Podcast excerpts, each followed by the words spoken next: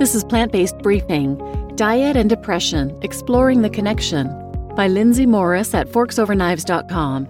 And I'm your host, Marian Erickson, and this is the curated content plant based podcast where I read articles with permission on a variety of plant based and vegan topics.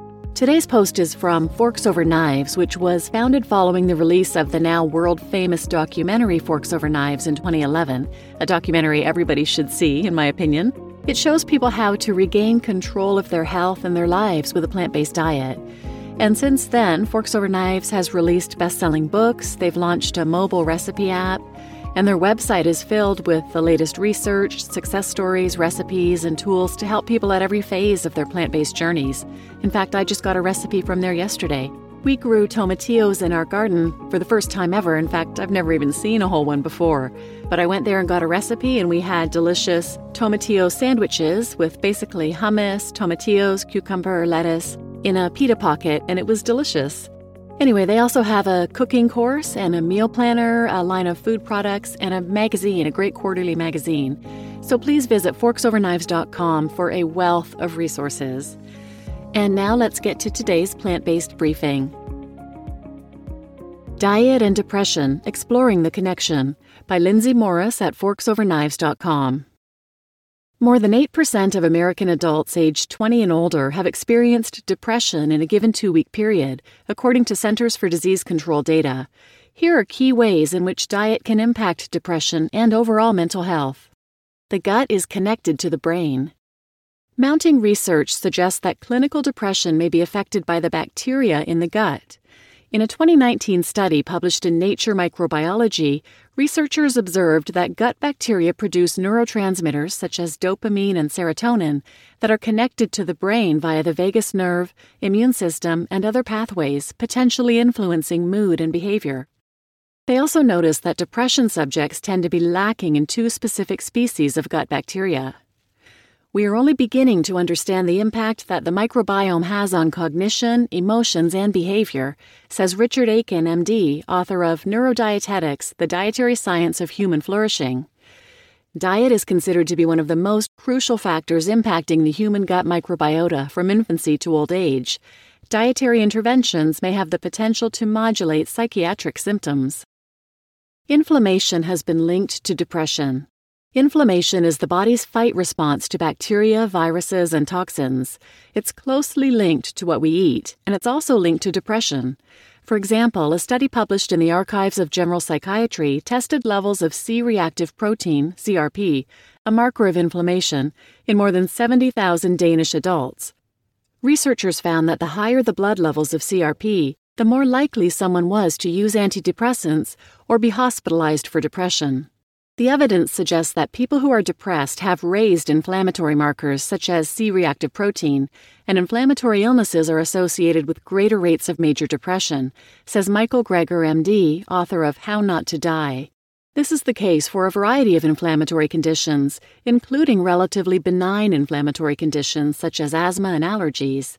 And that's important, suggesting the mood symptoms are not simply feeling bad about having a terrible disease, but may be directly tied to the inflammation. Going plant based for your mental health? Here are some things to keep in mind Food and depression. The old adage, you are what you eat, is more true than we might think. The foods we consume fuel our bodies and brains, and they can either help or hinder us on our journey toward a healthy life. Let's take a look at some of the biggest connections between diet and mental health. Saturated fats and trans fats spike inflammation. The most pro inflammatory food components are saturated fat and trans fat, Greger says. Essentially, the top five sources of saturated fat in the United States are cheese, desserts like cake and ice cream, chicken, pork, and then burgers. Thanks to the ban on artificial trans fats, the only remaining trans fats in the food supply are the small amounts found naturally in meat and dairy, and those created in the refining of vegetable oils, Greger adds. Fatty foods reduce blood flow. If you've ever experienced a so called food coma, You've felt the effects of reduced blood flow, says Neal Barnard, MD, adjunct associate professor of medicine at George Washington University School of Medicine and president of the Physicians Committee for Responsible Medicine. Saturated fat increases the viscosity of your blood. That reduces the oxygenation of your tissues, reduces blood flow overall, and makes you just feel tired and rotten all the time, he explains. Fish oil isn't the answer for better moods. You may have heard that the omega 3 fatty acids, EPA and DHA, may play a role in boosting your mood, but think twice before turning to fish oil. Omega 3 supplements are not regulated by the FDA and may be contaminated with unacceptable levels of mercury, dioxin, and PCBs. In recent years, research suggests that neither EPA nor DHA is more effective than sugar pills as a remedy for depression, Greger says. We used to think omega 3 supplements were useful, but several recent studies have tipped the balance the other way.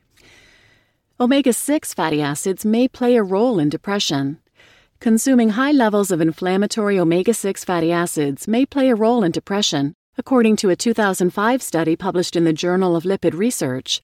Researchers found that rats exhibiting symptoms of depression had higher concentrations of arachidonic acid, a metabolite of the omega 6 fatty acids found primarily in vegetable oils, chicken, and eggs. Processed foods can increase depression.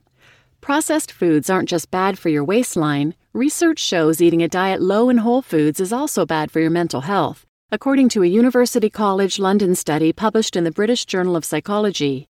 Researchers split 3,500 participants, all middle aged civil servants, into two diet groups one that focused on whole foods, including plenty of fruits and vegetables, and one that ate lots of processed foods such as sweetened desserts, fried foods, processed meats, refined grains, and high fat dairy products.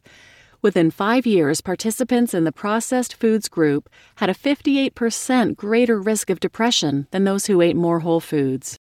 A plant based diet may alleviate depression and anxiety.